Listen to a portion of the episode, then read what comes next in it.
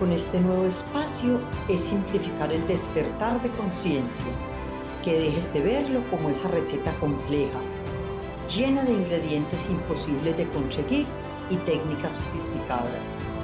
Quisiera compartir contigo todos los conocimientos y herramientas que han sido especialmente valiosas en mi camino y espero transmitírtelas de tal manera que para ti sean como el agua, llenas de fluidez y claridad, simples, cotidianas, universales, indispensables para vivir y crecer y sobre todo muy refrescantes. Bienvenido. Continuando con la línea que comenzamos con el podcast anterior de las leyes del universo, hoy quisiera hablar de las señales que nos da la vida y cómo interpretarlas. La mayor parte del contenido de este podcast se basará en el libro Las señales de la vida, sin autor reconocido de la editorial Nueva Humanidad, el cual les recomiendo profundamente. En el universo existe un orden perfecto cuya comprensión muchas veces escapa de nuestro entendimiento. En la mayoría de los casos percibimos el entorno como un dominante caos, producto de lo que llamamos mala suerte. Por ello nos resistimos con absoluto desdén a aceptar lo que nuestra mala suerte trae para nosotros, sin darnos cuenta que al hacerlo estamos yendo en contra del fluir del universo, de la vida y de sus leyes. Cuando nos cansamos de la mala suerte, porque no nos permite vivir en plenitud, con satisfacción y armonía, entonces empezamos a pensar que debe de haber una manera diferente de vivir para lograr la paz y la felicidad. Emprendemos la búsqueda y nos encontramos con que el ser humano vino a aprender a ese proceso, se le llama evolucionar. Recordemos pues que nuestra alma trae un propósito de trascendencia y para eso vivimos experiencias, aprendemos de ellas y evolucionamos o trascendemos. El primer paso es darnos cuenta que la vida no es algo que funciona de manera caprichosa, o sea, no hay azar. El segundo es ser conscientes de cómo nosotros influimos en la creación de nuestra realidad. El otro no existe, todo soy yo. Yo soy el creador de mi propia realidad. Mi realidad no es al azar, no es circunstancial, es causal. Cuando conocemos las leyes del universo y las aprendemos a reconocer, aceptar y obedecer, nuestro proceso de crecimiento fluirá en amor y armonía. Lograremos alinearnos con un propósito superior. Propósito de trascendencia, de evolución de expansión de conciencia. Y entonces nosotros queremos ser todos maestros humanos en sabiduría. Cuando yo explico esto en mi consultorio, les digo, esto no solamente para seres de conciencia superior. Todos nosotros podemos llegar a ser maestros humanos en sabiduría. Solo es que tomemos la decisión implementemos acciones y tengamos disciplina. Que salgamos de esta espiritualidad light, superficial, lo que llaman algunos espiritualidad McDonald's. ¿Qué es un maestro humano en sabiduría? Es una persona que con entrenamiento aprendió a respetar totalmente a todos los seres Jamás agrede ni critica a nadie. Se expresa siempre amorosamente, dando un servicio óptimo cuando verifica que es correspondiente y asume todos los resultados que genera con su pensamiento y acción. Maneja un estado de paz interior totalmente armónico. Por lo tanto, su felicidad y expresión de amor son constantes. Y como ya vimos en nuestro podcast de la misión, es un ser que tiene intención de servicio. Recordemos que el servir se vuelve un vicio. Servimos constantemente a través de nuestros dones. Vinimos a la vida a lograr ese título y la tierra es una escuela perfecta para lograrlo. Maestros humanos en sabiduría. Y entonces recordemos el principio de prevención que dice, el Espíritu Santo nos guiará, nos enseñará y nos irá diciendo todo lo que debemos hacer y hablar para no equivocarnos. Entonces, como digo yo, ¿quién es el parcero? El Espíritu Santo. Recordemos que todos somos iguales, tanto Padre, Hijo como Espíritu Santo. Nosotros somos el Hijo. El grande, grande, grande es el Padre y el que nos contiene, nos lleva, nos guía, nos enseña, nos marca el camino, es el Espíritu Santo. Entonces, soldado advertido no muere en guerra. Eso es lo que hace esta ley. A través de los ángeles nos protege de todas las experiencias que no necesitamos vivir y hacia las cuales nos dirigimos sin saberlo. Siempre el universo nos está mandando señales de guía, de apoyo, de conciencia, señales que marcan nuestro camino. Y entonces es atender las señales para poder respetar las leyes del universo y respetarlas te permite fluir con el orden perfecto del universo entonces es aprender a obedecer a la vida, a Dios, al Padre, al universo, a mi intuición, a mi sabiduría divina. Cuando aprendemos a reconocer la señal de la prevención, debemos comenzar a desarrollar una habilidad interna de reflexión que nos permita cuestionarnos acerca del mensaje de si la situación es innecesaria o no, de si estamos quebrantando alguna ley, de lo que necesitamos aprender de la situación, de lo que necesitamos cambiar o aceptar. Y entonces para esto necesitamos tener humildad espiritual, porque necesitamos aprender a reconocer la soberbia del ego que nos dice que somos los mejores los poseedores de la verdad y nos pone a vivir desde la ilusión. Nunca debemos resistirnos a las llamadas de la intuición. El dolor también es una herramienta de aprendizaje y de autoconocimiento. A veces es necesario, inevitable e incluso muy importante. Recordemos que nosotros disponemos de nuestro libre albedrío y ahí podemos hacer nuestros aprendizajes, cortos o largos, fáciles o difíciles. Eso depende de nosotros. Sin embargo, también existen dolores que no son correspondientes con la persona, que los podemos obviar porque no son necesarios en la experiencia de la vida del individuo.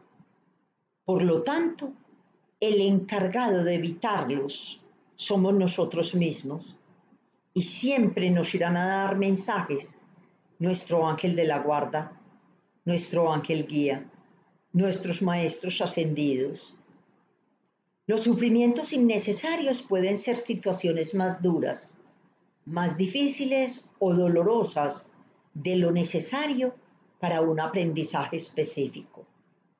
Y entonces las señales de prevención las podemos confundir muy fácilmente con el miedo.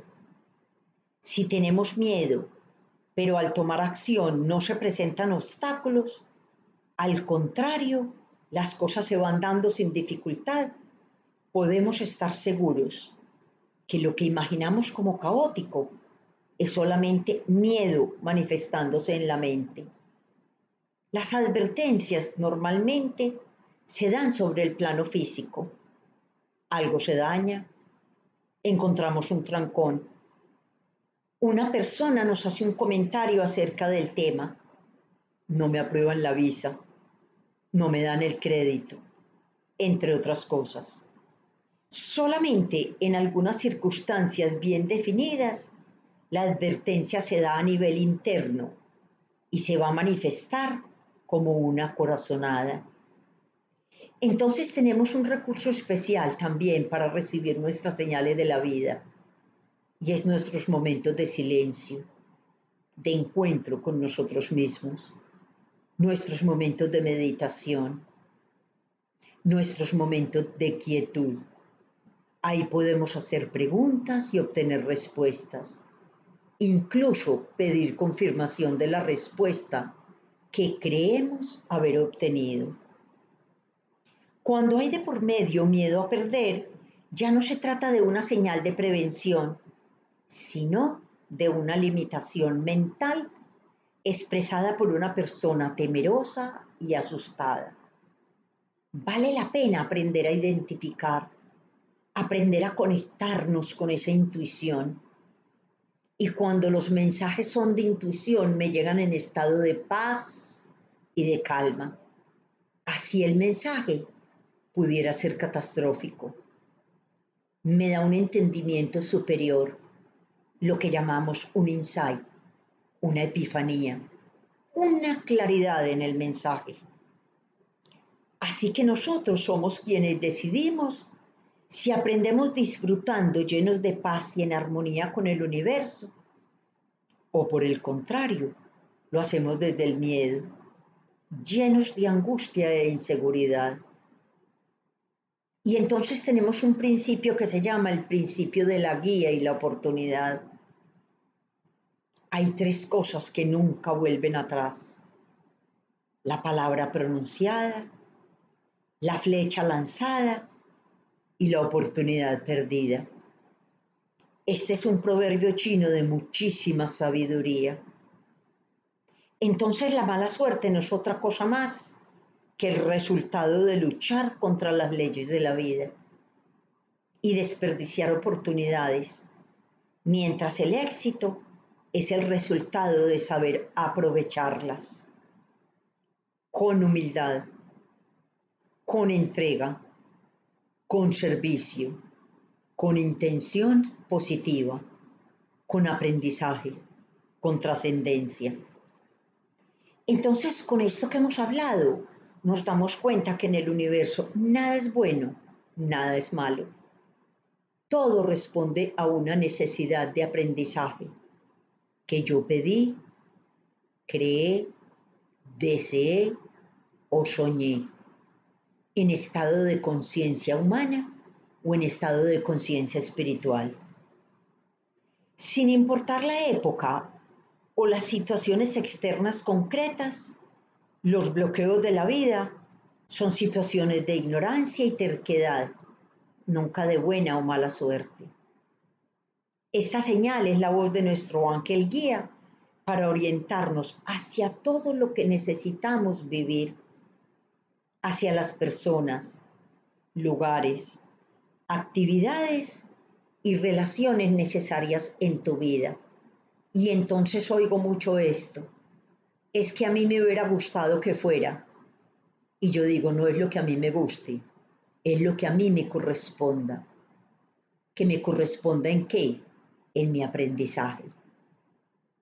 La oportunidad siempre está presente ya que nunca estamos desprotegidos, siempre estamos siendo guiados, siempre estamos contenidos por el Espíritu Santo.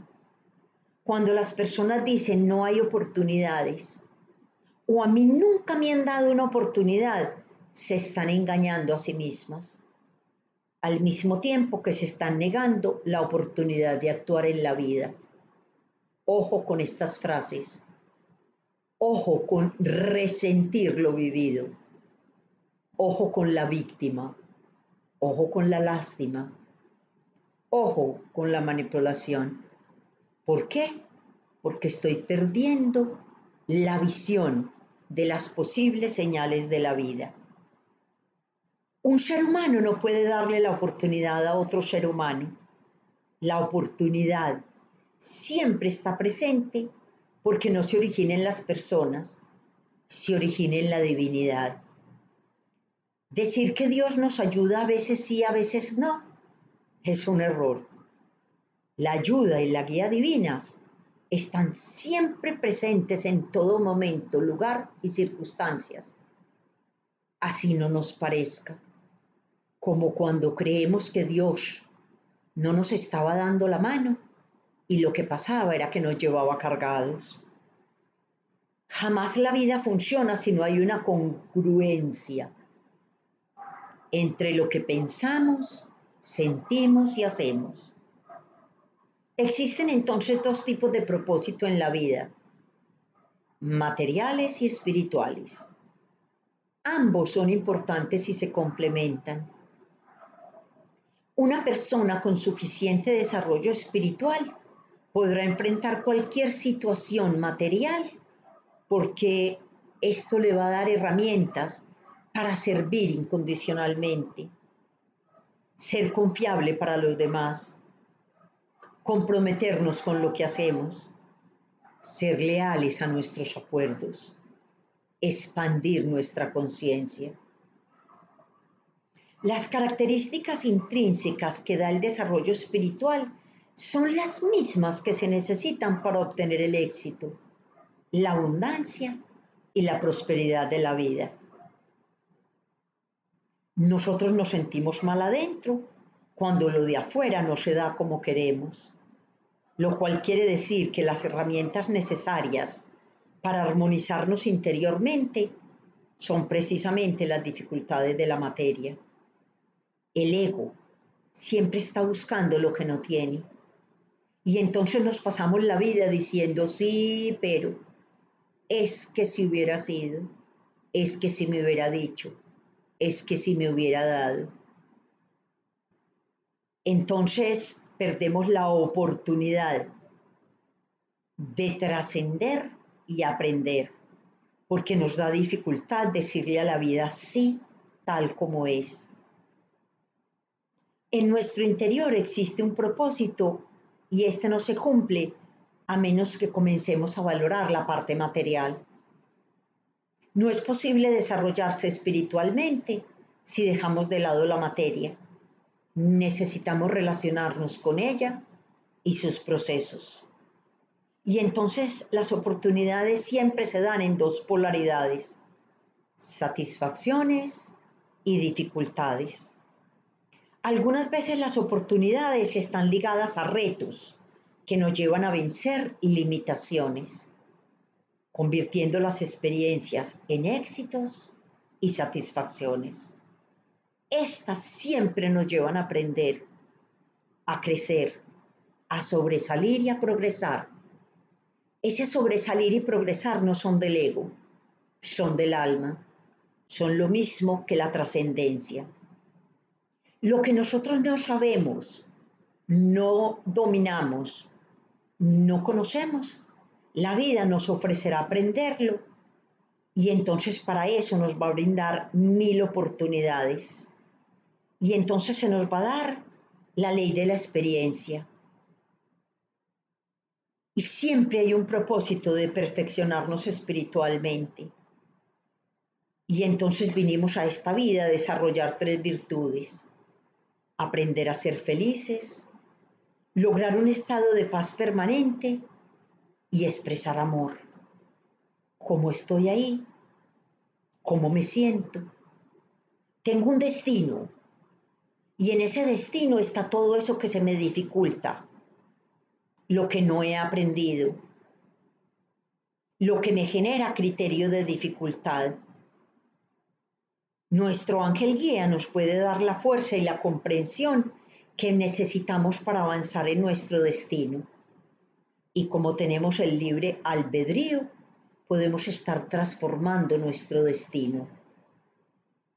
Y esta es una oportunidad inmensa para crecer espiritualmente. Y entonces así aprendemos a manejar las llaves de la vida. Tenemos una misión.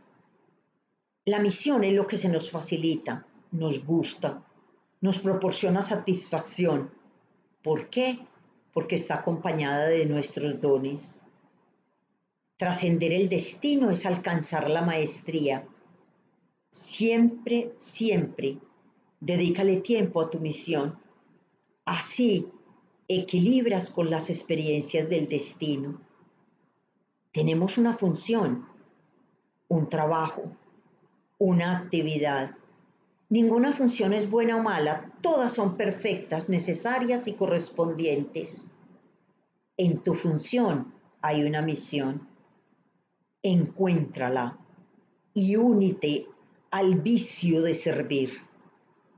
Y entonces tenemos una intención. Y la intención es el deseo interno que está en lo más profundo de nuestro ser que a veces no lo conocemos o no lo expresamos.